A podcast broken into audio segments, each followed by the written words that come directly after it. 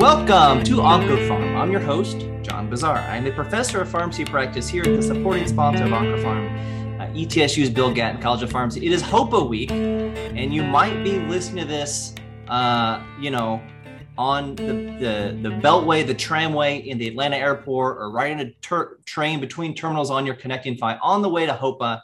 Uh, and for that reason, we're going to get really serious this week. We're going to talk to uh, White Claw connoisseur, acute leukemia pharmacist Jesse Signorelli from Mass General, um, who lives uh, in the Boston area. And she's here to, to kind of give a preview of HOPA uh, in and around the conference. Jesse, welcome to the pod. Thanks, John. Thanks for that introduction. Um, I used to live in Boston some time ago when I was a student, um, and now I live outside the city, but I work in the city. So I hope I can give everyone some good places to go. All right. The first time I went to Boston was a couple years ago for AACP, and somebody said um, there is a, a, Sam Adams beer that's only available in the city. It's like the Brick Red Ale. You got to try that. It was a good beer. But for those those folks coming to Hopa who are really big craft brewery or craft beer lovers, where are some places they may want to check out? Yeah. Um, so I'm not a big beer drinker, so I had to ask around my friends. But what my friends told me the best places to go for beer are City Tap, which I have been there, and that's also a good place to eat. Um, Trillium, I feel like all the people that love beers are always talking about Trillium. Harpoon, I think it's just like a fun place to go if you've never been to Boston. It's like just kind of open and there's like a lots of seating and things like that and then Cisco Brewery, um, people rave about as well. And I think that one's like maybe a little bit more trendy. Okay. What about the folks who who are wine lovers? Is, is there a wine bar or anything like that? Yes. So um, I don't really go to wine bars. That's a little classy for me, but I did find a friend who goes to wine bars. Um, so the first one that she gave me is Barcelona. Then there's one called Haley Henry and then Dear Annie and Krasi. So there's four there that she gave me. Hmm. Barcelona, that sounds good. Maybe a, a Spanish tapas place or something. Mm-hmm. What about uh, what about cocktail lovers? One of my favorite uh, Hopa nights, I think it was Fort Worth. There was a bar called like the Apothecary, and I was like, I don't even have to look. I just know I'm going to run into pharmacists at this uh, Apothecary uh, cocktail bar. Any cocktail bars for those who like I like an old fashioned or maybe like a gimlet or a Cosmo or whatever it may be. Anything like that you'd recommend or that you've heard about? Yes. And I think this is where I really come in strong with this one. Um, so Colette Lounge, that one's kind of like a speakeasy, but they have really fun drinks. Um, Tiki Rock is like kind of like a Hawaiian themed place. So they have like a lot of like tiki themed drinks, which is really fun. Um, and then there's Yellow Door, JM Curley, Committee, and then Shore Leave. And Shore Leave is um, kind of like another beachy themed place too. Hmm, interesting. I, I, wouldn't have expected so many beachy themes in Boston. Although maybe that's how that's you get through like the winter. A new that's definitely like a new thing. Like those weren't there when I used to live in Boston and was in school. Okay. What about karaoke places? Karaoke. Oh my gosh. If you're going to karaoke, please text me. Um, Hong Kong is a karaoke place. It, I know it sounds kind of weird because it's Chinese food restaurant, but they have great karaoke. I remember when I was in college, we used to like dance with chicken, like the chicken on the sticks in our hand while like singing karaoke. It's just the best time because their chicken's really good. Well, it makes for a natural microphone too. If you're not actually on stage, you can really get into it with the chicken. Yes, leg. exactly. You what's your it. go-to? What's your go-to karaoke song?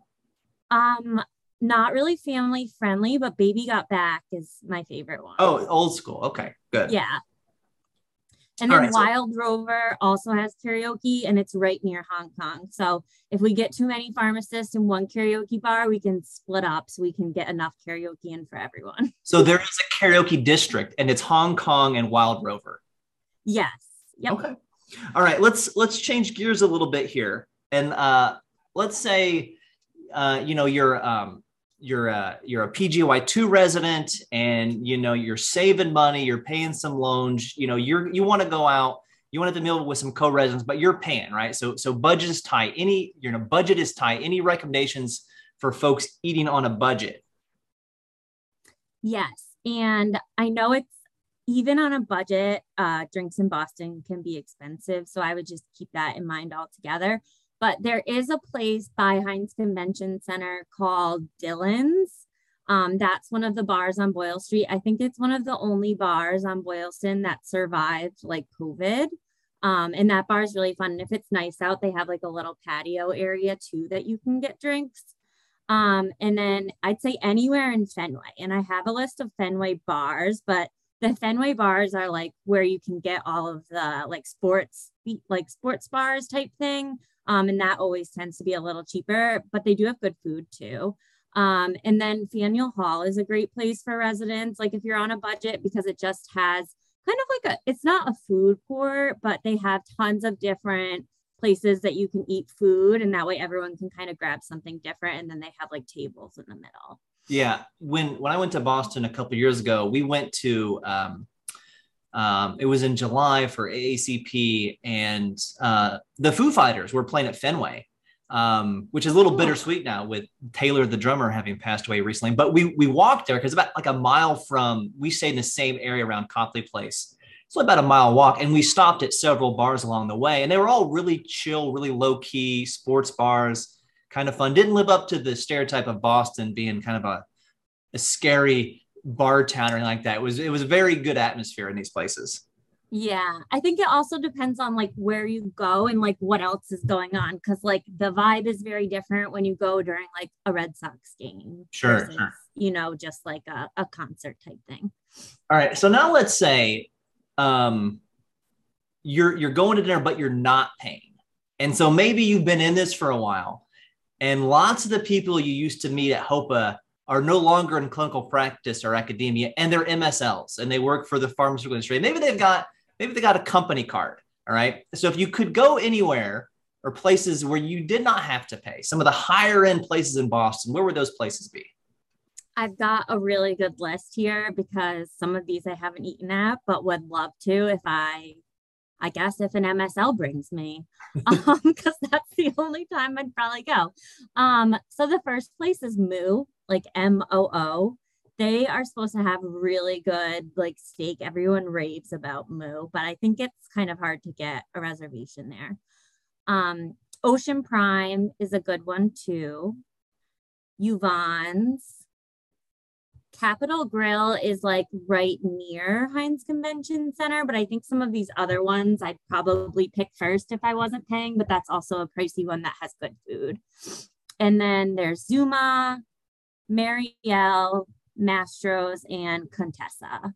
Okay. Um, I think I've been to like one of those. yeah. Okay.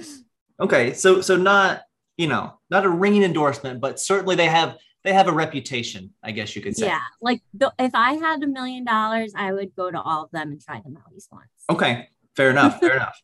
All right. So uh, outside of eating, drinking, uh, you know, Boston. There's a lot of history in Boston, a lot of American Revolution stuff if somebody said, well, I want to really experience Boston, you know, like besides a, like a lobster roll, if you've never had that, something like that, what, what are some Boston things people might want to check out? Um, so this is really like nerdy and touristy, but I love the duck tours. Like they're actually so good and they give you a lot of history like as you're going through. And the tour guides are like trained to be really fun. So it's like the duck tours, like although everyone rolls their eyes because you see like the tourists and the duck boats i think i've done it twice even when i was like still living there because they're really fun and they take you through the whole city and then they take you into the charles river so you get to see a lot which is cool that reminds me of the the carriage tours in, in charleston uh, where i did residency. And it is a little touristy but at least for it for the um the carriage rides in, in charleston if you had a good guide it was great. Like a good guy is that the same thing with the duck tours? Like you need a guide who's got a little charm a little funny but also knows their history and stuff. Yes. Yep for sure. And i think they the tourists um the people that are giving the tours they have to go on like an insane amount of rides before they can be one of those tour guides so i think they kind of all are pretty good so they have a residency process as well as what you're saying yeah basically they're all PGY1 trained at minimum in duck tours What else oh, Boston wise? Um, just the Fenway area is really fun. Um, I think that's like fun to walk through, and they have like lots of different bars there. Um, I think if you want to see Boston Commons, that's just like the big park. That would be kind of like our central park of Boston. Um, not necessarily a lot to do, but the park is really pretty. Um, there's like a big pond in the summer. I don't know if they're out yet. There's like big swan boats that you can ride, which is really fun. Um, and then probably if you're going downtown, Faneuil Hall is really cool to see and like the waterfront area. And there's always like street performers usually near Faneuil Hall, which people really like to see. Um, and then there's a place called the Lawn on D. That's a place that has these really big white circle like swings. So a lot of like if you look at like Instagram influencers, if they've been to the Boston area, they'll like get a picture on those swings. Um, but they also have like drinks and lawn games there. Um, and then the Envoy Hotel has like rooftop bar, which is really cool because then you can see the whole city. Oh, that it's is called like Lookout or something. Okay.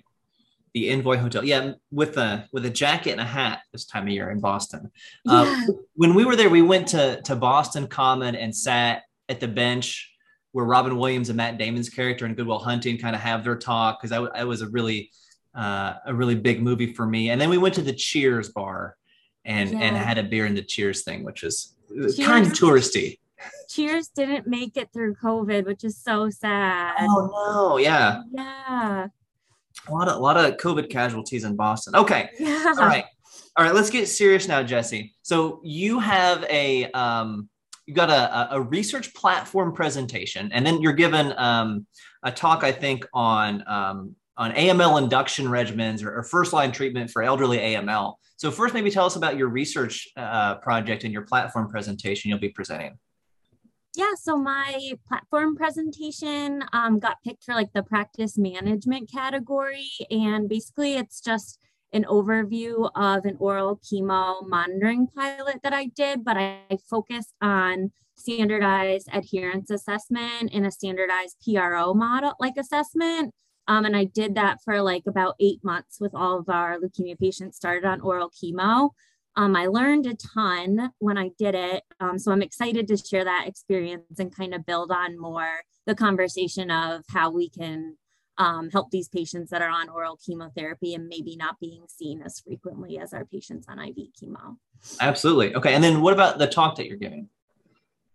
The debate i think is going to be so fun. I'm most excited for that. So it's we're going to be debating hma venetoclax versus the more intensive um, chemo induction strategies in our older folks newly diagnosed with aml because you know right now i think we're in this weird limbo period in aml where we don't necessarily have like data for a randomized trial of like seven and three and HMA ven. So like what happens when we get these like 68, 70 year olds that are very fit, you know, like some people might say HMA ven, especially if they're like adverse or intermediate risks, um, cytogenetics, where others are like, well, they're fit, they should receive seven and three, but you know, the data in seven and three isn't as great in our older folks or like adverse risk cytogenetics. So I think it's going to be a really good debate and I can't wait. Yeah, and, and I know that there are probably some some scoring systems or models for fitness, but fitness, you know, is this person fit? Lots of times that's the beauty is in the in the eye of the beholder. And I know mm-hmm. one patient in particular with with ALL, so different malignancy, but but was very fit. And the way we knew this person was fit is they described their exercise regimen at 80 plus years old, and it blew everyone else away on the team combined what they did on an average day but that was that was an outlier. So that certainly sounds like an interesting talk. Now, is that talk at nine in the morning on Saturday? Yeah, it's it's during a BCOP talk, which is kind of a bummer, but that's okay. Yeah, that I was actually so I was gonna the one of the last things I was gonna ask you is what are you looking forward to? And I I hadn't looked in depth at the sessions, and you know you kind of know it's gonna be a good conference when you have those those difficult choices to make. We're like, gosh, I'd like to go to both of these, and I can only pick one. Mhm. Um, so I, am really excited for all, all the stuff to be learning next week. What are you most excited about? I mean, this is the first first time in in in two years going to a live conference, at least for me. So what are you looking forward to the most? So many things. I can't wait to see my friends um, that are at different centers. Like I haven't seen um, one of my co-residents since like her wedding, her wedding stuff that was like before COVID. So I can't wait to see all my friends that are coming in. I'm so excited to give this debate live because last year I did a debate, but it was a webinar and it's just not the same. So I'm really excited for that. Um, and I just can't wait to go to all the presentations and learn as much as I can from all these experts. Ah, well said. Well said, Jesse. Anything else we missed about about Boston or about the upcoming HOPA annual conference you think we need to you want to say? Um, the only thing we missed about Boston is Boston bars, like the most Boston bars. Okay. I wanted to mention is Bell in Hand. That's like one of, I think, the first bars in Boston. It's like one of the oldest ones. And it's Bell actually really Hand? fun. Bell in Hand. Yeah. Like hand, bell in hand. bell in hand, like a bell's in your hand. Okay. And then Warren Tavern is also, I think that one's in Charlestown though, but that one's also one of the like more older ones. What was, what was the before tavern? What was that? Warren Tavern. Warren. Okay. All right. And then, do you recommend people brush up uh, or, or prep by watching The Town or The Departed, listening to Dropkick Murphys? Is that how we should best prepare for this experience coming up? Maybe the town, but I'm just not a Departed fan. So you got that's not recommended. That's not required reading. But Okay. the town can be. Town's a fun. Town's a fun one. All right. Thank you, Jesse, so much. We appreciate it, and uh, see you in Boston. See you there. Bye.